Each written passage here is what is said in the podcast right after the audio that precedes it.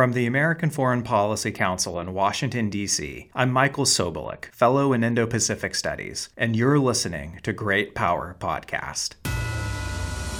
It's an inside look into a world increasingly defined by great powers like the United States and China, and others like Russia. It's a forum where national security experts explore how these adversaries threaten the U.S. And it's also a hub for crafting strategies to protect the American people.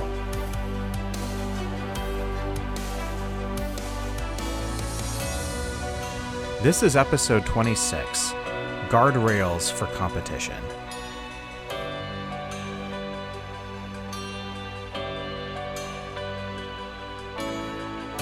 Greetings, happy hump day.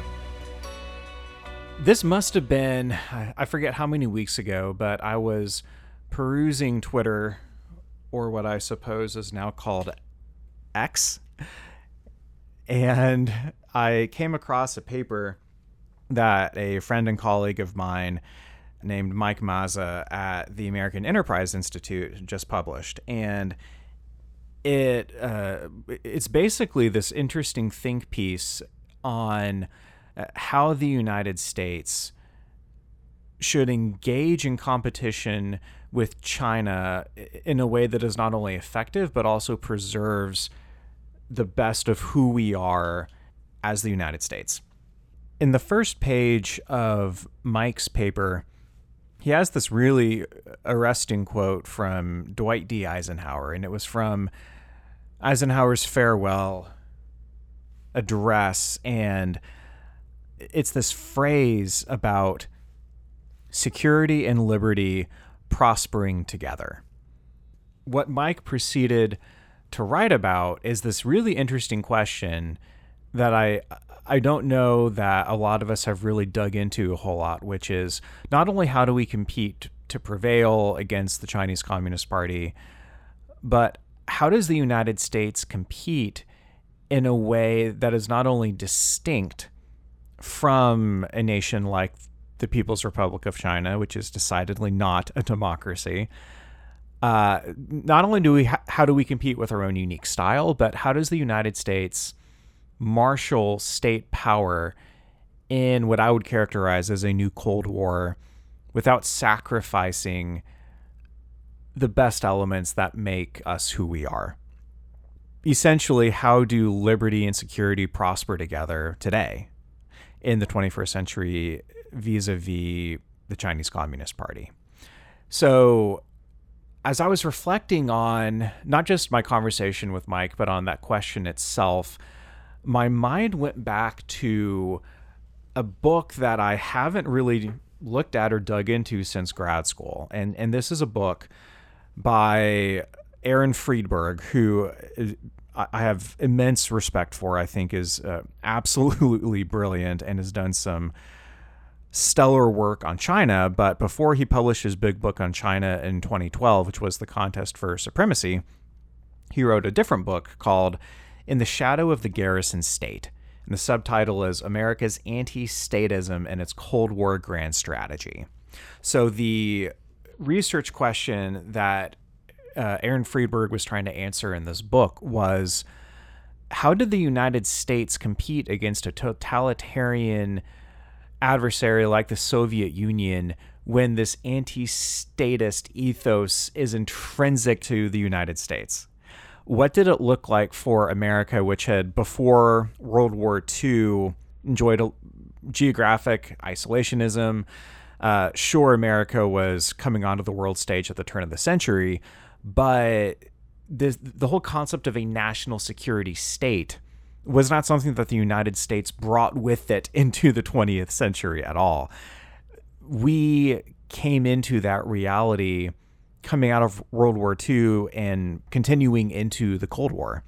So Friedberg's question is what did that process look like? And essentially, how did America marshal power to compete uh, and ultimately emerge victorious from the Cold War while also maintaining its unique, I guess you could call it strategic culture, but also in a more direct sense, its commitment to liberty and to freedom.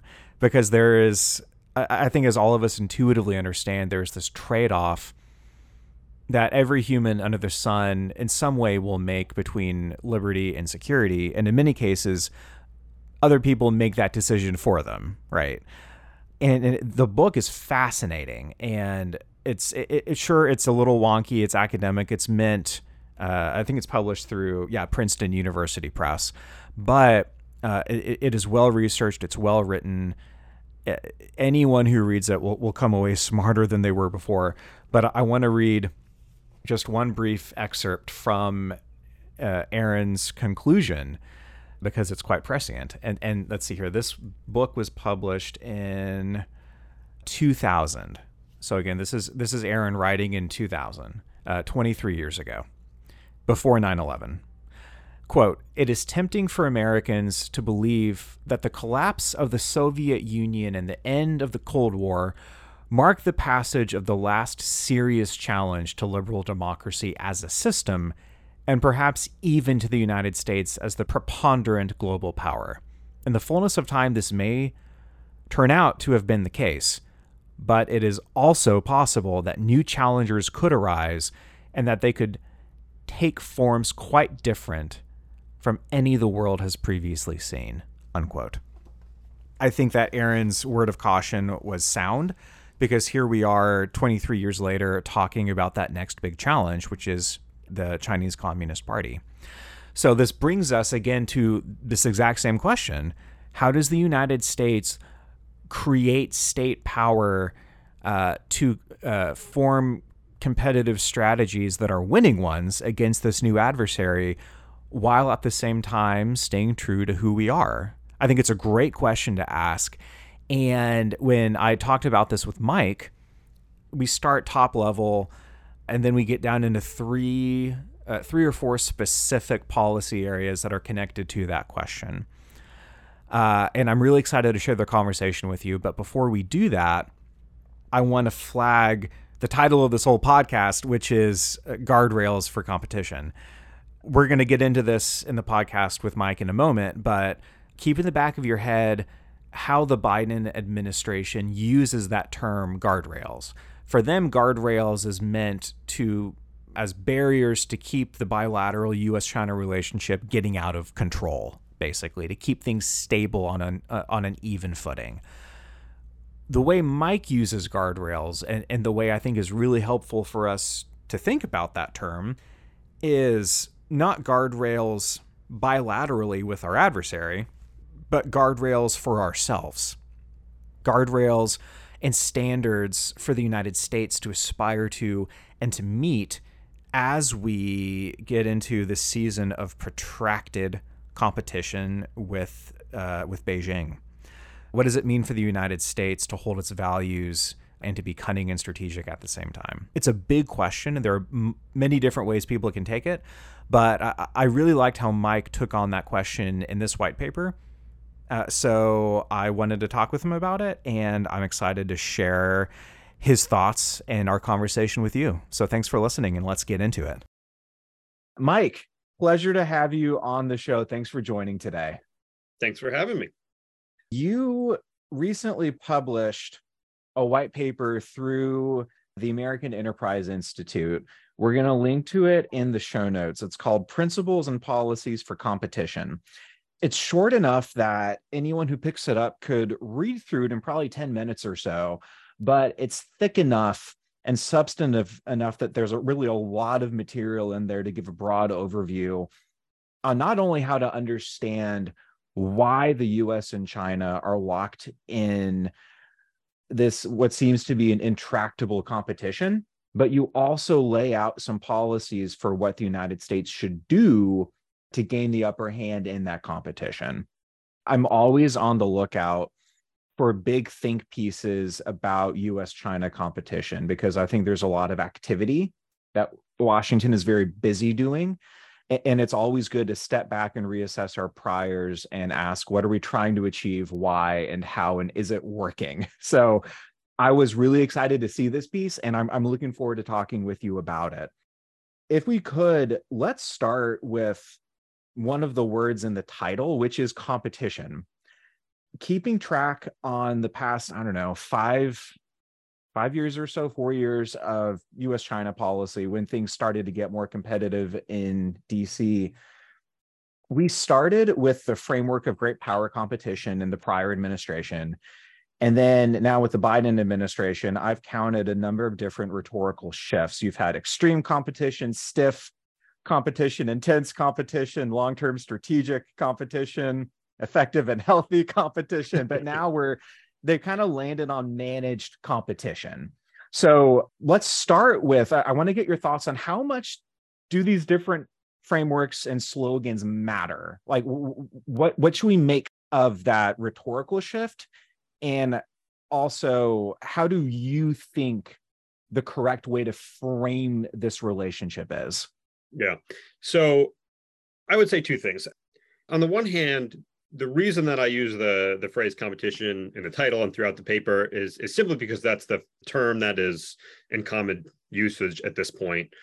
I don't love it. I don't hate it. It's sort of just path of least resistance is to to go with it. I think there's a lot of silliness in um, attaching all the different adjectives we've seen to that word because for the most part I, I think whether it's managed competition or stiff competition extreme you know these things are not clarifying they're obscuring.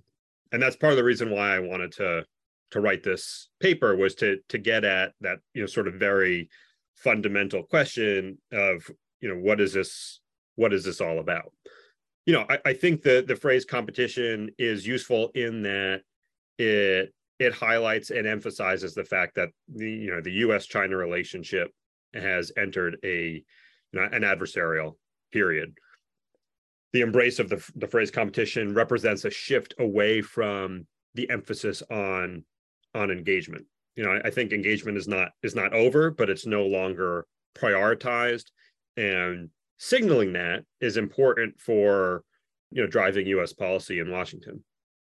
It's interesting the description you just used that we're now in a quote unquote adversarial period with beijing I think this leads to a related question, which is if the nature of the relationship is increasingly a competitive one, what does that mean for how we think of the People's Republic of China? How do we categorize China in relation to the United States? Yeah. I, I ask because this is another this is another term that is I don't think there's a universally agreed upon approach for how do we describe the Chinese Communist Party right now. Uh, you, you use the term broadly adversarial a number of times in uh, in this paper. I, I think you're right to say we're in an adversarial period in our relations. Uh, objectively, I think that's true. When we talk about China specifically, what are they to America right now? Is the PRC a competitor, an enemy, an adversary? How much do these words matter? For when we talk about competition and depending on which framework we use what signal are we sending about how we view this relationship?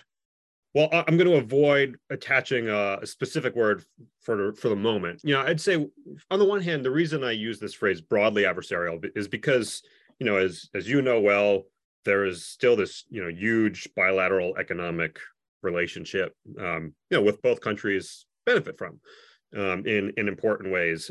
And you know, there there may be other some other areas of shared interest, whether that be nonproliferation or, or climate change, international, you know, financial stability. But all that being said, the reason I use the phrase adversarial is because my own view is that China increasingly uh, has put itself in position and actively threatens the ways the United States has gone about ensuring, you know, its very fundamental interests. Th- those fundamental interests essentially being, you know, defending the homeland, protecting the American way of life, including our, our democratic institutions, and ensuring the continuing prosperity of the American people. Um, and I think what what we've seen is the reason we have entered this adversarial relationship is not because there's been a fundamental change in the United States and not because there's been a fundamental change in the Chinese Communist Party, which rules and, and, and leads the People's Republic of China. But because the PRC has arisen to a status in which its power and global influence are, are beginning to rival those of the United States. And so now the CCP is in a position to sort of act on inclinations which have always been there. I think the CCP genuinely believes it, it deserves and is destined to ultimately sit atop, you know, a global power hierarchy. I, I think it has set its sights on on doing that locally, regionally first, but but that it does aspire to be a global power like the United States has been over over the last century. And because of that, it is seeking to reshape global order in ways that benefit itself and its own system. It is rationally modernizing its military, but doing so in ways that both threaten the US homeland and, and threaten the, the forward defense perimeter. And, and not only is it continuing to repress people within China, but it is seeking to make the world safer for autocracy everywhere. In my opinion, that you know a world such as that is a world that is less safe for democracies like our own. You mentioned preserving the American way of life and our democratic system of government, both in your response just now and also in your paper. And in a few minutes, I want to come back to that.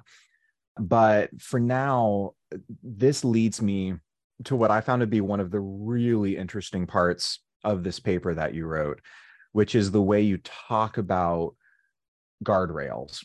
Because as the United States and China are in an increasingly competitive situation, competition without some sort of North Star leads you not only to competition that isn't directed, that isn't intentional, uh, but it also endangers things of your own that you also value if you're not careful. And, and I, I really appreciated that point that you made in the way that you framed it. You had, I think, three main guardrails that you brought up in here. The first one being guard the US liberal democratic form of government and the institutions that underpin it, protect civil liberties of all people inside of the United States, and cooperate with rival powers where interests align but not to the point that you're making a strategic sacrifice that doesn't make sense. I found this framework not only to be something that resonated with me personally, but I also found it to be really interesting because this is not how the administration in DC defines the term guardrails today. When, they talk about guardrails, it's usually making sure that competition doesn't veer into conflict. That's a pretty consistent talking point across Department of State, Department of Defense, uh, and to the National Security Council and, and other officials. In principle, I think that makes sense because nobody wants anything to veer into conflict with China. But I'm, I, I wanted to ask you was there a reason that you had in mind when you had this maybe more nuanced approach to guardrails that I'm not seeing a whole lot of other people use when they talk about it? Yeah, I mean, I, I certainly use it in a different way than the Biden administration does. Um, and I think your your framing of of the way the Biden administration talks about guardrails is accurate. I mean, I see a couple, you know, two or three problems with the administration's u- usage. Um, so one is they haven't been really more specific than you've been just now, right? We we don't want to veer into conflict. They haven't explained exactly what what that means, what what guardrails might look like. You know, two, China has expressed no interest in in this framing for whatever reason. And I, I think the reason is that in order to establish firm guardrails, you essentially have to agree to or or state where your red lines lay, right? And if you do that, it it deprives you, and this goes for the United States as well, it deprives you of of flexibility. I understand why China is not interested in doing that. And, and frankly, I think we should be careful about about doing that as well. The way I use it is is in a very unilateral sense, right? So I, I'm less concerned with creating rules in which both sides, both China and the United States, agree to compete, but essentially setting rules for ourselves, right? Because you can imagine how waging competition could lead to some sort of slippery slope scenarios. And this is something that the United States grappled with very much during the early days of the Cold War. And there is a tension, I think, between protecting the liberties that Americans hold so dear, I think there's a there's a tension, right? A fundamental tension between advancing and protecting the liberties that Americans hold dear and and advancing the national security state in ways that defend the fundamental interests that we we talked about up front. Um, there's a tension, and there's a tension that when when that comes to things like economic engagement, uh, when we talk about things like decoupling, um, you know, I think what we're doing via limiting export of chips and chip design uh, hardware and software to china all makes sense but that also is a limitation on the freedom of of americans to engage in you know in free commerce. There needs to be a, a conscious effort to ensure that we don't go too far down that slope because if if we do you you end up sacrificing that second of your you know three fundamental interests that i that i mentioned up front right? If you are on competing in such a way as to undermine our democratic forms of government, um, our, our, our civil and political liberties, then then what it, what you know what's the purpose? The other thing that that I highlight in the guardrail section is is a response to the John Kerrys of of the Biden administration. Yeah, I have no problem with with cooperating with China on you know climate change, setting aside the debate over what the best way to you know to approach climate change is assuming we have shared interests uh, and can find a way to work together that's fine. We need to be very careful not to as i think secretary kerry has done in the past uh, suggested that we would pull back on our commitments to to taiwan or or human rights or democracy you know, because china will take advantage of that to advance its own competition with with us yeah. they're willing to make those trades, and we should be very careful in engaging in that diplomacy. This is a great segue into the policy recommendation section of your paper. So you have something like, if I counted right, 14 different areas of policy efforts that flow from this framework that you spend the first half of your paper building out. I'm going to leave it to the listeners of this episode to dive into the entirety of the policy section. I want to start with talking about immigration. When we talk about something as big as whether you want to call it great power competition or long term strategic competition or whatever, I mean, this podcast is literally called Great Power Podcast. So let's go with great power competition.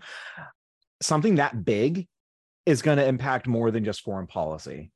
I think this is something that leaders in DC are still trying to figure out how to do, which is how to communicate to the American people how not just how big of a deal it is that we're locked in this intractable adversarial relationship with China, but how much of their everyday lives this is going to touch. And immigration is a great example. When I read that part of your paper, it sparked a memory of something that happened. Oh gosh, when was this? This was during the prior administration, it was in 2018 in the Trump administration, there was a scoop that I think the Financial Times got about how there was this effort from folks inside the administration, if I recall, it was Stephen Miller, Steve Bannon, maybe a few others, to uh, zero out student visas for Chinese nationals across the board. And the the issue presumably was to address intelligence collections and malign influence activities on American college campuses, which in principle I'm in favor of addressing. But senior administration officials during the prior administration took that a step further and basically shoehorned China policy into an immigration agenda, which was decidedly anti immigration. Maybe that's some editorialization on my part. And if it is, and if you disagree, push back. And at the time, it was really concerning to me because you muddle the issue, you muddle the threat, which is not the Chinese people, it's the CCP. And as you mentioned in your paper, we benefit handsomely from immigration. I haven't seen as many people as I think we need to see raising the importance of immigration as a strength for the United States when it comes to China and not as a weakness. So, what's the right way for us to be thinking about something as controversial as immigration policy in the United States right now when it when it comes to China? Yeah. So I'll just step back for a second before diving into the you know the immigration question. Part of what yeah. I wanted to do with this this paper, you know, to your point, is is make clear that you know waging this competition is is not purely a defense exercise, which is frankly what we're really good at, right? Um, and it's kind of the default position, I think, for folks both in the administration and on Capitol Hill to sort of think about this challenge. But it, it's not purely a defense challenge, right? That's only sort of one piece of the puzzle. The the other thing that I wanted to do is focus very much on making the case that in order to compete effectively, the United States needs to focus first and foremost on strengthening itself.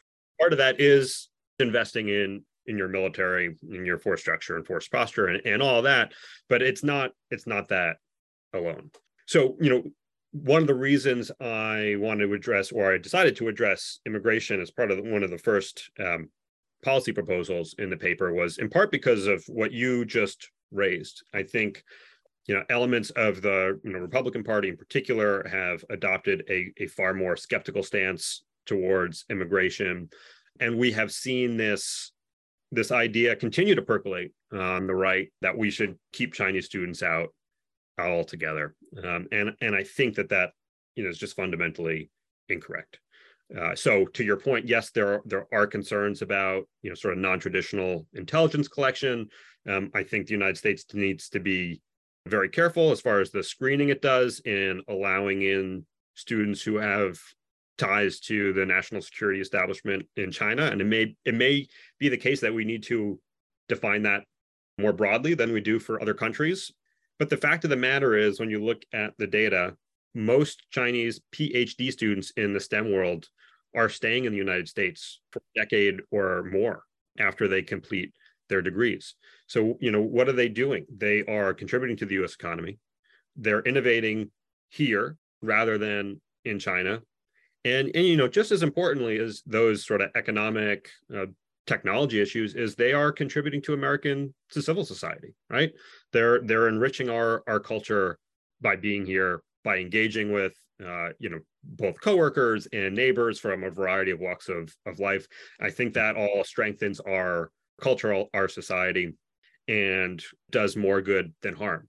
If we embrace that that approach to again sort of uh, chinese high skilled immigration in particular i think we also have to accept that spies or folks with ties to the pla they're gonna they're gonna slip through. Um, we're never gonna have a sort of 100% success rate on that and i think that that is a a cost that is um, you know is is worth the the benefits. I, I think it's a minor downside another issue that is similarly controversial in our politics today at least in washington is trade. You you get into the trade issue as well in these recommendations.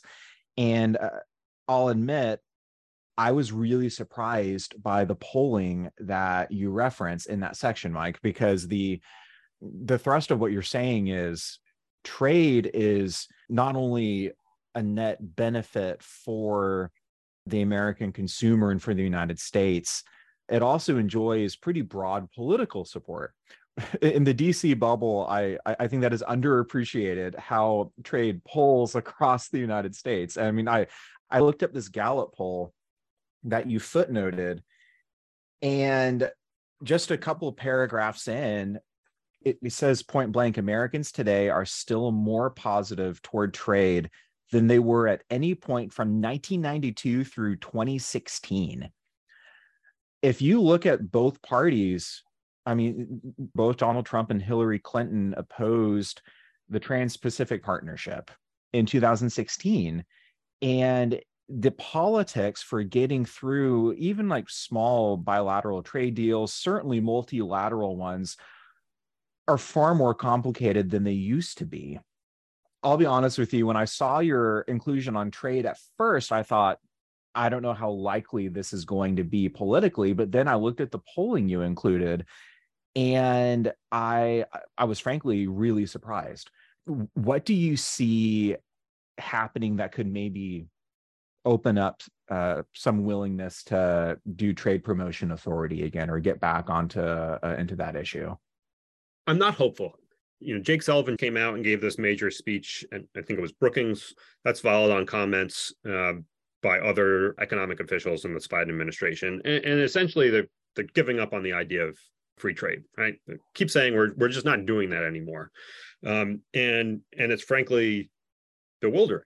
Not only because Americans, as you know, as you point out, are broadly in favor of trade, but there is this extremely strong demand signal from allies, partners, and you know, unaligned, essentially unaligned countries across the world, but especially in Asia, for traditional free trade agreements. They want access to our market.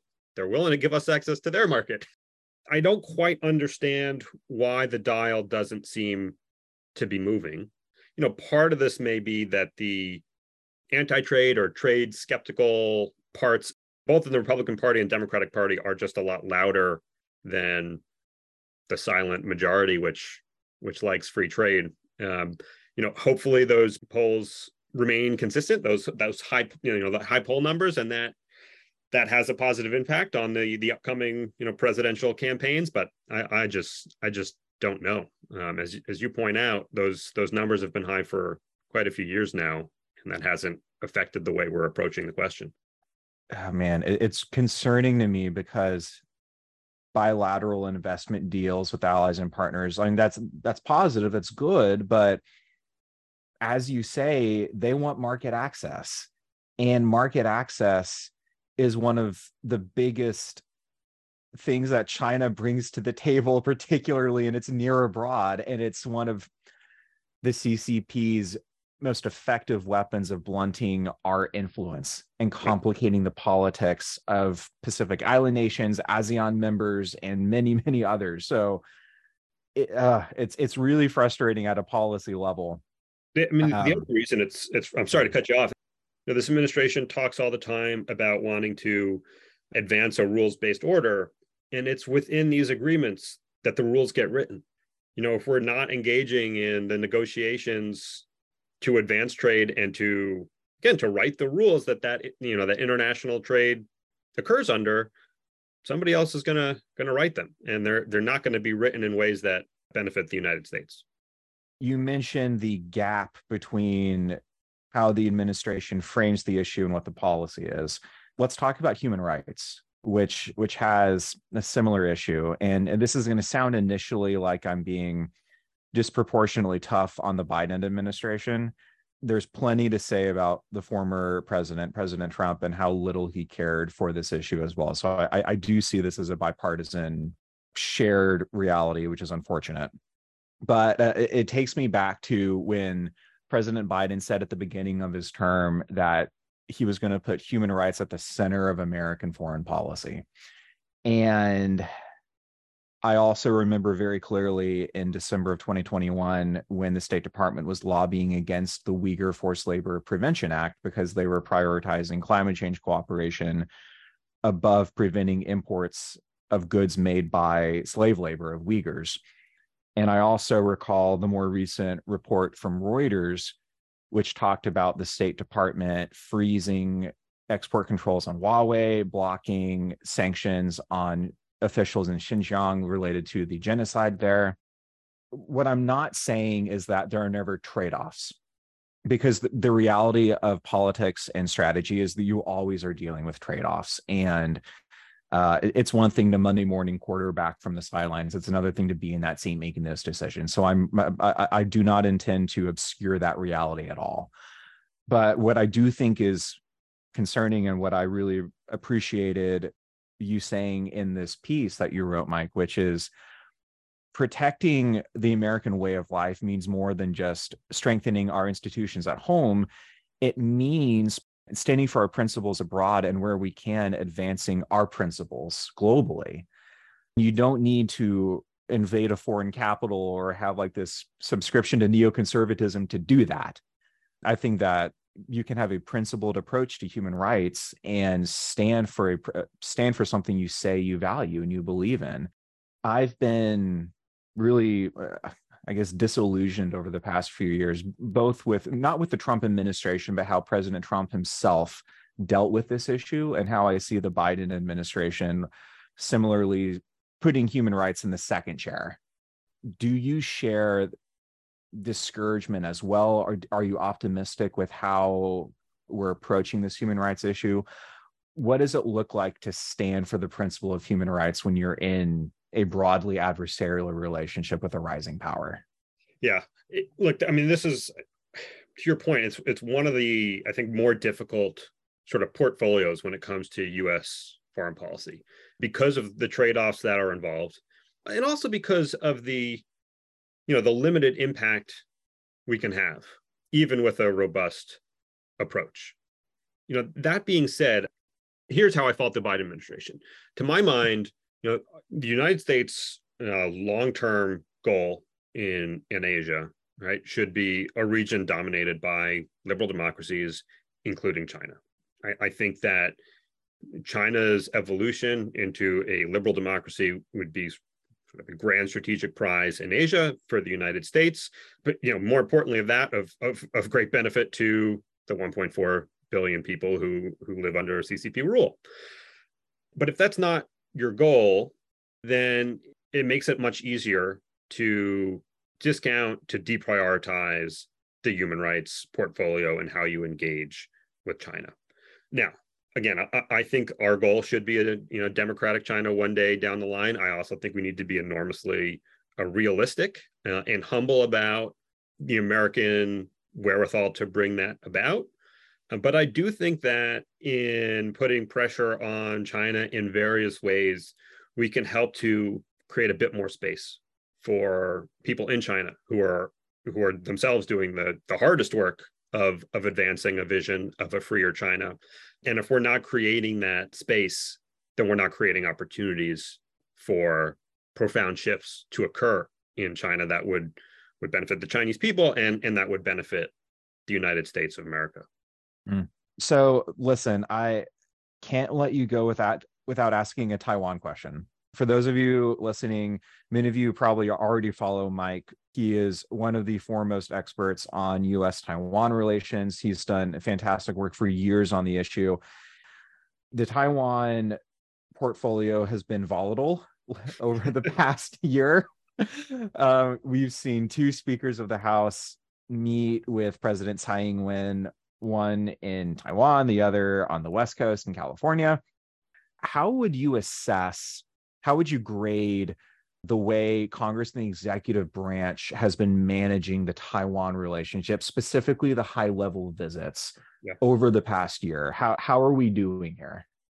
I'm, I'm quite concerned about set, set aside though I'm the the Biden administration and Congress for the moment. I'm quite concerned about where we stand in cross-strait relations, and because I found the uh, the Chinese response to uh, President Tsai's meeting with Kevin McCarthy in California to be extremely concerning. Now, mm. on, the one hand, it was you know far less over the top than the response to the Pelosi visit which went on for weeks, which which arguably that response never quite ended. We never went back to our status quo ante. Um, and you know, there there were was both the um, the heightened pace of military activities last August, use of economic leverage, you know, the the threatening rhetoric was all very concerning.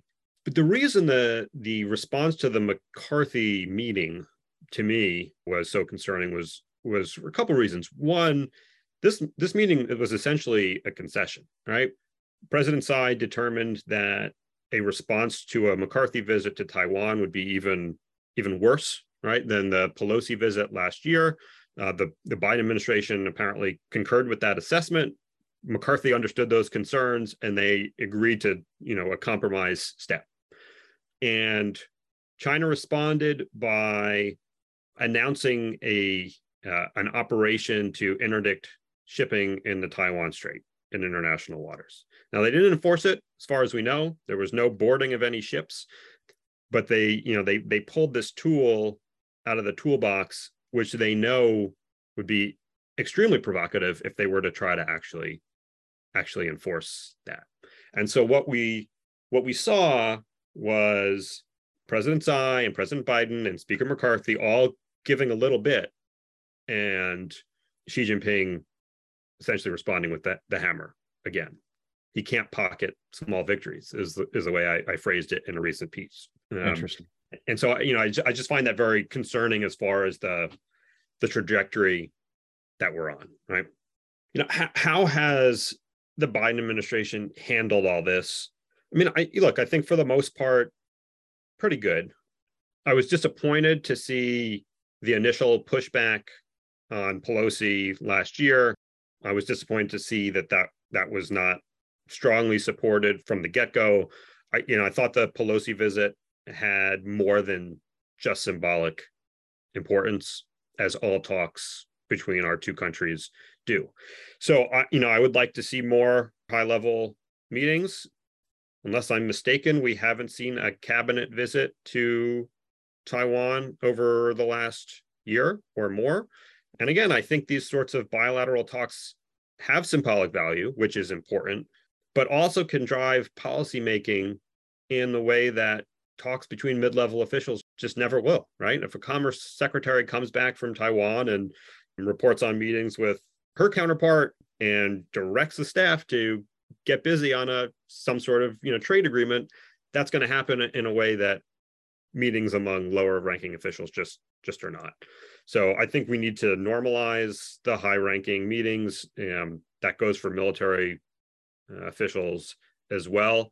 And you know, broadly, I think the Biden administration has done a, a, decent job when it comes to Taiwan, but I think this is a shortcoming. Yeah, yeah. Uh, hey, Mike, this has been a really, really fascinating conversation. I appreciate the thoughtfulness behind this white paper that you published. We'll link to it in the show notes. Uh, grateful for the work you do, and also grateful for your the time you shared today. Thanks for coming on. Absolutely. Thanks for all the kind words. It was a pleasure.